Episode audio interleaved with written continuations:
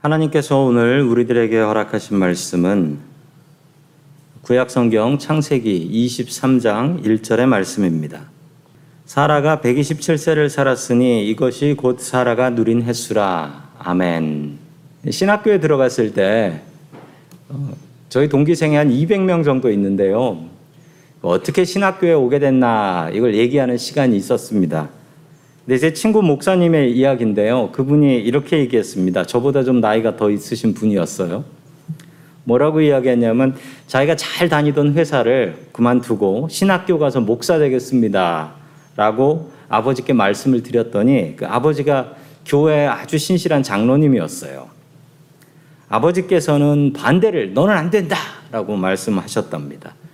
그러자 아들이 아버지는 장로님이면서 어떻게 아들 신학교 간다는데 안 된다 합니까? 그랬더니 너는 목사 못한다 그러는 거예요. 제가 왜 못합니까? 그랬더니 목사는 거짓말을 잘해야 되는데 너는 착해 빠져서 거짓말을 못하니 안 된다. 라고 얘기를 하셨대요.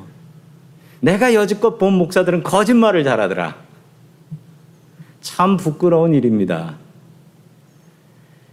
이분이 목사 한수 받고서 그 선교에 헌신하셔서 지금은 몽골에 가 계신데 20년 이상 몽골에서 애 많이 쓰시며 선교를 하십니다. 한 지역에서 20년 넘게 선교하기 너무 어렵거든요. 어, 그분이 이렇게 얘기했습니다. 그렇게 오래 선교할 수 있었던 비결은 정직이었다. 정직해서 오래 선교사 할 수 있었다는 거예요. 정직해야 몽골 사람들이 나를 믿어주고 정직해야 한국 교회가 나를 믿고 지원해 준다라는 거예요. 참 맞는 이야기입니다. 성도 여러분, 하나님은 정직하십니다. 오늘 하나님의 말씀을 통하여 하나님의 정직함을 배울 수 있기를 주의 이름으로 간절히 축원합니다. 아멘. 첫 번째 하나님께서 우리들에게 주시는 말씀은 우리는 천국을 향해 나가는 나그네들이다라는 말씀입니다. 지난 시간의 이야기를 계속 이어갑니다. 아브라함이 100살의 아들 이삭을 낳아서 행복하게 살고 있었는데 하나님께서 갑자기 아브라함에게 엄청난 요구를 하셨습니다. 내 아들 사랑하는 아들을 네 손으로 잡아 하나님께 제사로 드려라. 무리한 요구를 하셨지만 아브라함은 믿음으로 순종했고 시험을 잘 패스할 수 있게 되었다. 그게 바로 지난주의 말씀이었습니다. 계속해서 창세기 23장 1절의 말씀을 우리 같이 보도록 합니다. 시작. 사라는 100년하고도 27회를 더 살았다. 그것이 그가 누린 횟수이다. 아멘. 아브라함의 아내 사라가 127살을 살고 죽었습니다. 우리 사람이 받을 수 있는 고통 중에 가장 큰 고통이 자기 배우자, 자기 아내나 남편이 죽는 고통이라고 합니다. 게다가 아브라함이 자기 아내 사라를 얼마나 아끼고 사랑했었는지 그 고통이 너무 컸다라고 해요. 그 모습이 2절에 나옵니다. 같이 읽습니다. 시작. 그는 가나안 땅 기럇 아르바 곧 헤브론에서 눈을 감았다. 아브라함이 거기서 사라를 생각하며 곡을 하며 울었다. 아멘. 다시 아브라함은 헤브론으로 돌아갔고 거기서 사라가 죽었습니다. 사라가 죽어서 아브라함은 엉엉 울면서 슬퍼하지요. 그렇지만 문제가 있습니다. 해결해야 될 문제. 무덤이 필요합니다. 유대인들은 그 이스라엘 사람들은 무덤을 어떻게 사용하냐면 그쪽 지역에서는 동굴을 무덤으로 써요. 동굴을. 동굴이 귀하죠. 동굴이 뭐 흔합니까? 동굴을 무덤으로 쓰는데 그 동굴이 뭐 혼자 묻히는 무덤이 아니고 그 동굴은 가족 무덤이 되는 거예요. 그래서 거기다가 시체를 갖다 놓으면 썩으면 그 뼈만 잘 정리해 놓고 이런 식으로 하는 가족 동굴 무덤을 만들었습니다. 그러나 아브라함은 이곳에 가족 동굴 무덤이 없죠. 가족 무덤이 없어요. 사라를 묻어주기 위해서 무덤을 준비해야 합니다. 아브라함은 슬펐지만 아내를 묻어줄 무덤을 구하러 나갑니다. 3절 말씀입니다. 시작.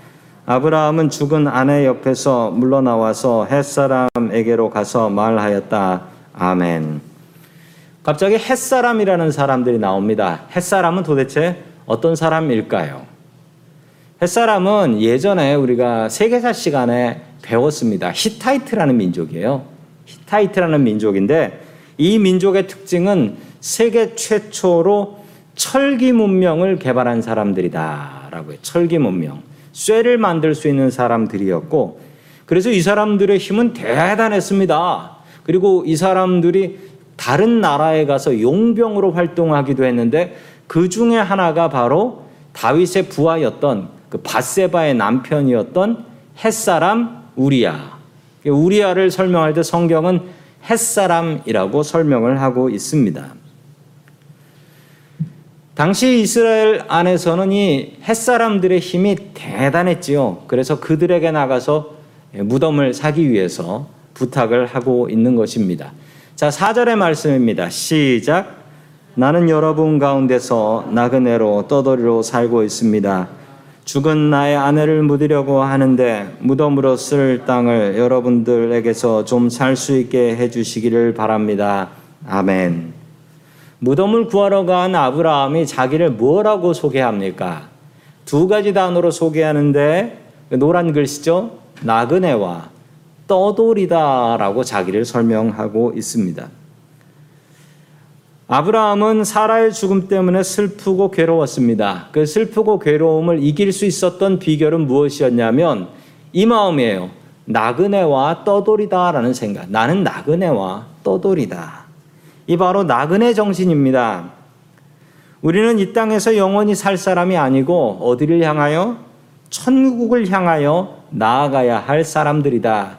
요 마음을 아브라함은 갖고 있었던 것입니다. 이 땅에서의 삶이 아무리 좋아도 이 땅은 끝이 난다. 나는 천국 가서 하나님과 살 사람이다.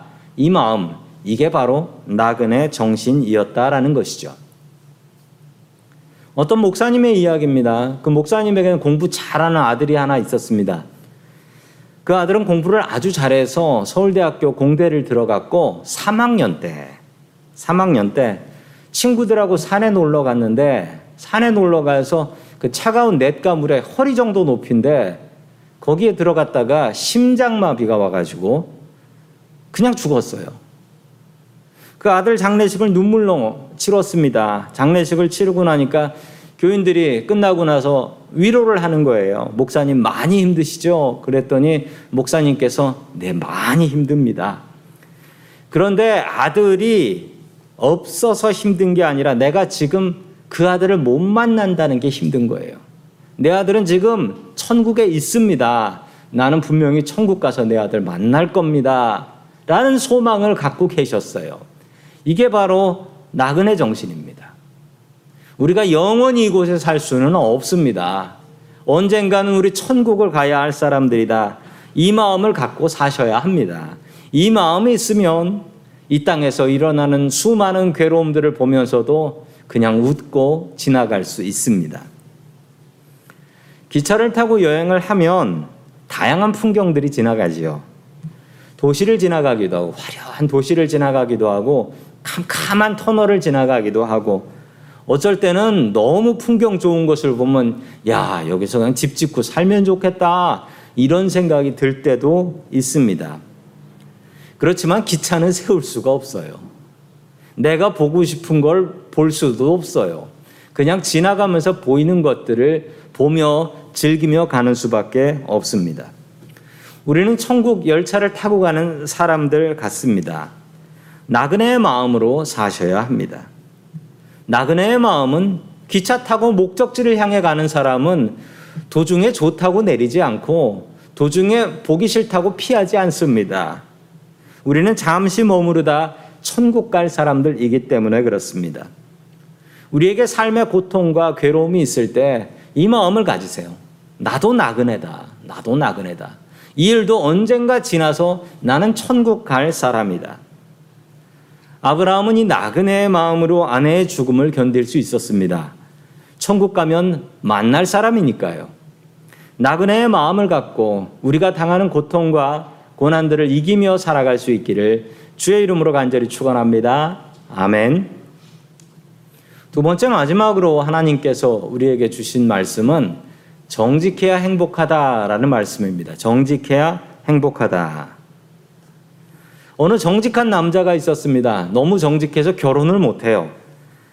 선을 보러 나가서 그 못생긴 여자가 나오면 참 못생기셨네요. 솔직하게 얘기해버리고 나온 음식이 맛이 없으면 음식이 참 맛이 없네요. 솔직하게 얘기하는 사람이었습니다. 하루는 선을 보러 나갔는데 정말 마음에 드는 아가씨를 만났어요. 근데 그 아가씨도 이 남자가 너무 마음에 들었던 거예요. 그런데 아가씨가 참을 수 없는 게 방구가 나오려고 그러는 거예요. 이걸 어떻게 하지 고민하다가 어, 꾀를 머리에 꾀를 하나 냈습니다. 어, 방구가 나올 때 내가 큰 소리로 얘기를 해야지라고 하면서 방구가 나올 때 큰 소리로 얘기를 한 거예요. 그런데 뭐 하시는 분이세요? 뿡 있는 게 하싱한 거죠. 그랬더니 이 남자가 아주 정직하게 얘기했습니다. 뭐라고요? 방구 소리가 너무 커서 못 들었는데요. 이건 정직한 게 아닙니다. 이건 예의가 없는 거지. 정직이란 내가 손해 보면서 사실을 얘기를 해야 되는 거지. 그 남한테 무례하게 남한테 손해를 끼치면서 정직한 건 그건 절대 정직한 것이 아닙니다. 우리는 어떻게 정직해야 할까요? 아브라함을 통하여 배우기를 원합니다. 자, 우리 6절의 말씀 계속해서 같이 봅니다. 시작. 어른께서는 우리가 하는 말을 들어보시기 바랍니다. 어른은 하나님이 우리 가운데 세우신 지도자이십니다. 우리의 묘지에 가장 좋은 곳을 골라서 고인을 모시기 바랍니다. 어른께서 고인의 묘지로 쓰시겠다고 하면 우리 가운데서 그것이 자기의 묘절이라고 해서 거절할 사람은 없습니다. 아멘. 아브라함에 대한 동네 사람들의 평가가 이렇습니다. 아브라함은 동네 사람들한테 아주 좋은 평가를 인정을 받고 있었던 것이지요. 아브라함이 잘 되는 것을 보면서 야, 저 사람 대단한 사람이고 그리고 저 사람의 하나님도 대단하구나. 동네 사람들이 그 대단한 햇 사람들이 인정을 하고 있었다라는 것입니다. 그래서 아무 묘지나 쓰셔도 우리 중에는 뭐라고 할 사람이 없습니다. 그 정도로 대단한 인정을 받고 있었던 것이죠. 이웃에게 인정받고 사는 것은 정말 쉽지 않습니다. 얼마 전에 교회에서 있었던 일입니다. 밤늦게 제가 교회에서 있었는데 그 주차장 문이 열려 있었나 봐요. 주차장 문이. 저도 몰랐는데 그런데 갑자기 갑자기 사람 하나가 남자 하나가 주차장으로 들어가는 거예요. 아이고 깜짝 놀래가지고 저 사람 뭐 하는 사람인가 제가 긴장하며 봤죠. 그것도 진짜 이상하더라고요. 들어와가지고 가끔 산책 나오셨다가 길인 줄 알고 들어가시는 분들이 있거든요. 진짜 길 같아요. 근데 들어가셔가지고 그분이 들어가가지고 막 여기저기 둘러보더니만 나가요. 그냥 그냥 나가는 게 아니라 주차장 문을 잠그고 나가요. 제가 그 사람이 누군가 궁금해서 따라갔습니다. 요집 아저씨예요. 요집 아저씨예요. 왜 지금 뭐 한 거냐라고 물어봤더니만 늦은 시간에 교회 불도 꺼져 있는데 주차장 문이 열려 있어가지고 혹시 주차장에 사람이 있나 세운 차가 있는가 확인을 하고 없어서 아 교회에서 문을 잊고 안 잠그고 갔구나 생각해서 문을 잠궈 주더라고요. 몇 번 그랬어요. 몇 번. 얼마 전에는 밤늦게 전화가 와가지고 니네 주차장 데크에서 수돗물 샌다 그러면서 아이고 내가 지금 거기 없는데 얼른 가서 불, 물 끌게 라고 했더니 올 필요 없어 어, 내가 사다리 넘어가서 끄고 올게 라고 하면서 사다리 넘어가서 끄고 갔어요. 참 좋은 이웃들입니다. 교회가 이웃이면 좋을까요? 나쁠까요? 안 좋은 게 많습니다. 많답니다. 시끄럽고 또 주차하기 힘들고. 그래서 이웃들하고 사이 안 좋았을 때도 있었는데 저희들이 이웃들하고 좋아지려고 애를 많이 썼지 않습니까? 매년 부활절에 꽃 갖다 드렸지, 또 추수감사절에 과일 갖다 드렸지, 또 돌아다니면서 동네 청소도 했어요. 저렇게 돌아다니면서 동네 청소도 했습니다. 그랬더니 동네 사람들이 이제 교회를 좋게 봐주시는 것 같아서 너무 감사합니다. 자, 우리 계속해서 8절의 말씀입니다. 우리 창세기 23장 8절의 말씀 같이 읽겠습니다. 시작. 그들에게 말하였다. 여러분이 내가 나의 아내를 이곳에다 묻게 해 주시려면 나의 청을 들어 주시고 나를 대신해서 소알의 아들 에브론에게 말을 전해 주시기 바랍니다. 아멘. 아, 아브라함은 햇사람들에게 무덤을 사기 위해서 예, 거간, 딜러를 해달라는 겁니다. 예, 한국말로는 거간이라는 말이 딜러죠. 중간에서 좀 다리 좀 놔달라는 거예요. 다리죠. 또한 아브라함은 동네 사람들이 허락하지 않으면 이 무덤을 살 생각이 없었습니다. 동네 사람들이 원하지 않는데 내가 이걸 사면 안 된다 생각해서 먼저 동네 사람들한테 허락을 받는 거예요. 그리고서 동네 사람들이 다 오케이 하시면요. 그 땅 주인 에브론한테 가서 제가 사고 싶다고 이야기 좀 잘 해 주시기 바랍니다. 그래서 마지막에 땅 주인이 결정할 수 있게 이 아브라함이 엄청나게 배려를 하고 있는 것입니다. 그 동네 사람들 마음 상하지 않으려고 말이죠. 계속해서 10절입니다. 시작.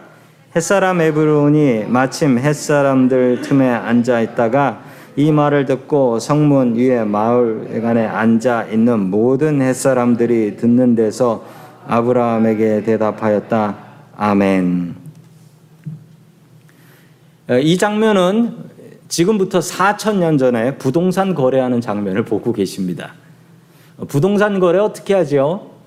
예, 파는 사람, 사는 사람, 어, 그리고 리얼터 앉아, 앉아가지고 사인하잖아요. 사인하고 이렇게 하는데, 그런데 4천 년 전에는 어떻게 했냐고요? 4천 년 전엔 많이 달랐죠. 땅 주인을 보시면 땅 주인이 어디 있었다고요? 동네 사람들 틈 사이에 앉아 있었다라고 하는 거예요. 아니, 땅 주인하고 계약하는 거 아닌가요? 근데 왜 동네 사람들이 있죠? 그리고 성문 위에 마을회관에 사람들이 가득 앉아 있는 거예요.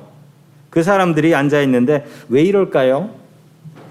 왜냐하면 당시에는 계약서 종이라는 게 없었어요. 종이가 귀했고 그리고 종이를 오래 보관할 수도 없으니 종이에다 계약서 쓰지 않았습니다. 가장 좋은 계약서는 무엇이었냐면요.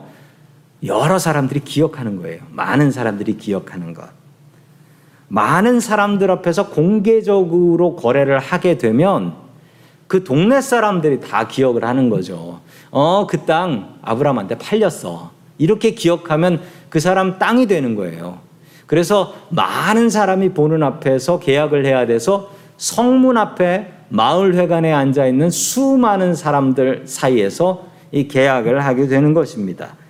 그러자 땅 주인 에브론은 아브라함에게 그 땅을 거저 주겠다라고 이야기를 하죠. 거저 주겠다. 거저 주겠다. 무덤으로 사용할 막벨라 굴도 드리고 그리고 굴 옆에 있는 밭도 그냥 드릴 테니까 사라를 거기 묻으시면 됩니다. 라고 이야기를 했습니다. 그러면 아브라함은 여기서 감사합니다. 한마디 하면 끝인 거예요. 감사합니다. 그런데 이 아브라함이 좀 다릅니다. 우리 아브라함의 다른 모습을 같이 보면 좋겠는데요. 아브라함은 예전의 모습과 다릅니다. 예전의 아브라함은 분명히 이렇게 공짜로 무엇인가 생길 일이 있었으면 분명히 거저 가질 사람인데 완전히 달랐어요. 우리 그 다음 말씀인 창세기 23장 13절의 말씀 같이 보겠습니다. 시작. 그들이 듣는 데서 에브론에게 말하였다. 좋게 여기신다면 나의 말을 들으시기 바랍니다. 그 밥값을 드리겠습니다. 저에게서 그 값을 받으셔야만 내가 나의 아내를 거기에 묻을 수 있습니다. 아멘.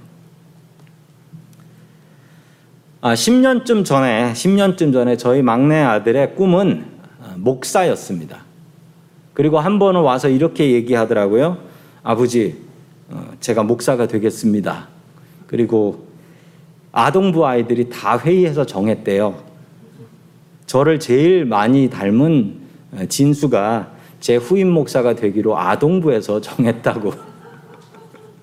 아동부에서 애들끼리 정했대요. 그랬던 작은 아들에게 얼마 전에 이제 작은 아들이 이제 고3 12학년이니까요. 물어봤습니다. 너 아직도 목사 되고 싶냐라고 물어봤더니 아들이 저에게 이렇게 얘기했습니다. 얻어먹는 목사가 되기보단 밥 사주는 장로가 되겠습니다. 저는 좋은 장로가 될 겁니다. 라고 얘기를 해가지고, 야, 내가 공짜를 좋아하긴 좋아하나 보다. 참 어, 부끄러웠습니다. 어디 가서 밥 좀 사고 다녀야 되겠어요. 아브라함은 절대로 이 땅을 공짜로 받지 않겠다라는 겁니다. 고집을 부려요.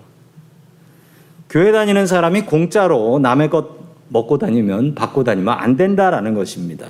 귀한 남의 집 땅인데 그 땅을 어찌 돈도 안 내고 공짜로 거기다가 아내를 묻으면 마음이 편하겠습니까? 게다가 공짜로 받으면 문제가 생길 수 있습니다. 지금 에브로는 아브라함을 존경하는 존중하는 마음으로 그 땅 거저 가지십시오 라고 이야기를 하고 있습니다. 그런데 만약에 에브론의 아들이나 에브론의 자손들이 이것이 불만스러워 가지고 아브라함 씨 그 땅 내놓으시오라고 하면 어떻게 될까요? 내놔야 됩니다. 왜냐하면 동네 사람들이 다 알거든요. 저거 공짜로 얻은 거거든. 이게 에브론 땅이 아닙니다. 에브론의 땅이 아니고 에브론 가문 패밀리의 땅이에요. 우리 아버지가 실수해서 준 거니까 우리 가문한테 돌려주십시오라고 하면 꼼짝없이 뺏깁니다. 꼼짝없이. 아브라함은 그것을 생각해서라도 절대로 거저 얻지는 않겠다라는 것이죠. 15절의 말씀 계속해서 같이 보겠습니다. 시작. 저의 말을 들어보시기 바랍니다. 그 땅 값을 친다면 은 400세겔은 됩니다. 그러나 어른과 사이에 무슨 거래를 하겠습니까? 거기에다가 그냥 돌아가신 부인을 안장하시기 바랍니다. 아멘. 아니 그러자 에브론이 말을 싹 바꾸네요. 그러면서 가격을 얼마로 얘기합니까? 은 400세겔은 됩니다. 이게 적당한 가격일까요? 아실 수 없죠. 왜냐하면 세계를 잘 모르시잖아요. 부동산 값도 그 당시엔 잘 모르시고. 자, 세겔이 어느 정도의 돈이냐면 한 사람이 평, 하루 동안, 1년 동안 열심히 일을 하면 얼마 버냐면 5에서 10세겔 정도 법니다. 1년 동안. 그러면 400세겔이면 얼마냐면요. 40년에서 한 80년 정도 일해야지 벌 수 있는 돈이에요. 그게 비싼 건지 아닌지 잘 모르시죠? 왜냐하면 그 당시 땅값을 모르시니까. 그래서 성경에 이 부동산 거래한 기록이 있더라고요. 다른 기록이. 한 천년쯤 뒤에 있었던 일입니다. 아브라함이 성전 지을 땅을 구하게 돼요. 여부스 사람 오르난의 타작마당이라고 하는 땅을 구하는데 그 땅의 가격이 그 성전 더 큰 성전을 짓는 아브라 예, 예루살렘의 좋은 땅 그 땅이 겨우 은 50세겔이었어요. 어 8배 8배 비싼 거죠. 엄청난 바가지를 쓴 겁니다.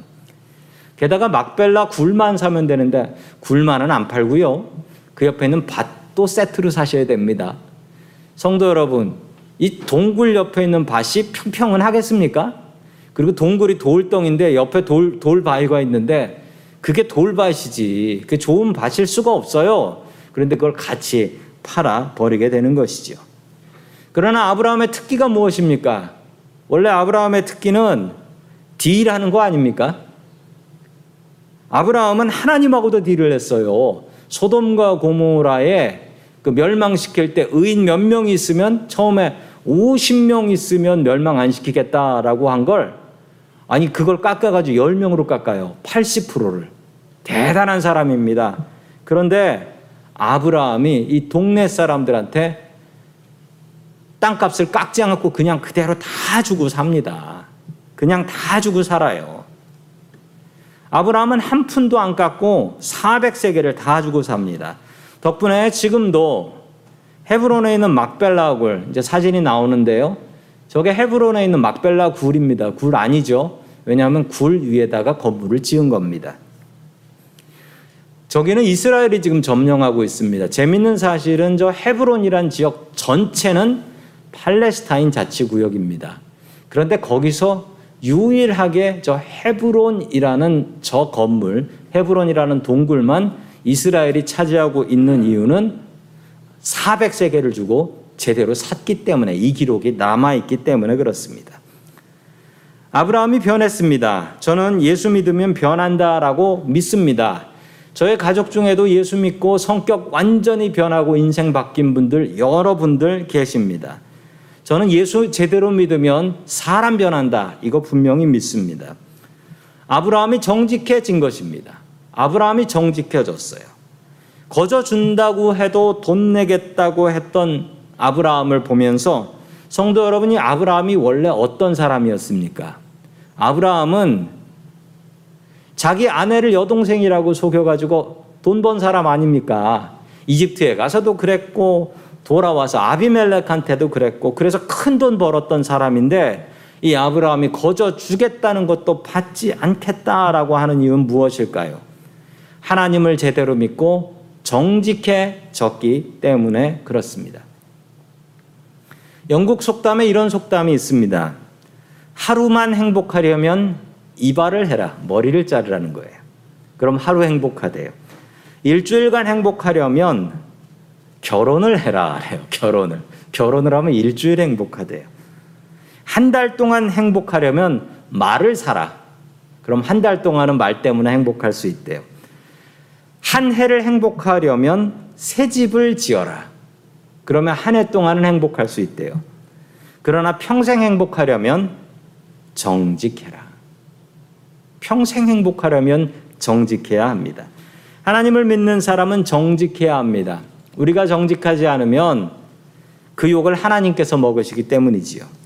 우리가 정직하지 않으면 전도가 되겠습니까? 교회는 정직해야 합니다. 내가 교회의 얼굴입니다. 정직하게 살겠습니다. 우리 옆에 계신 분들과 이렇게 한번 이야기해 주시죠. 내가 교회의 얼굴입니다. 정직하게 살겠습니다. 정직한 믿음의 사람들 될 수 있기를 주의 이름으로 간절히 축원합니다. 아멘. 기도하겠습니다. 사랑과 은혜가 풍성하신 하나님 아버지, 우리의 예배를 받아주시니 감사드립니다. 험한 세상 가운데 우리를 지키시고 보호하여 주시니 감사드립니다. 주님의 백성들을 눈동자같이 보호하여 주시옵시고, 우리들이 천국을 향하여 나아가는 나그네 드림을 믿습니다.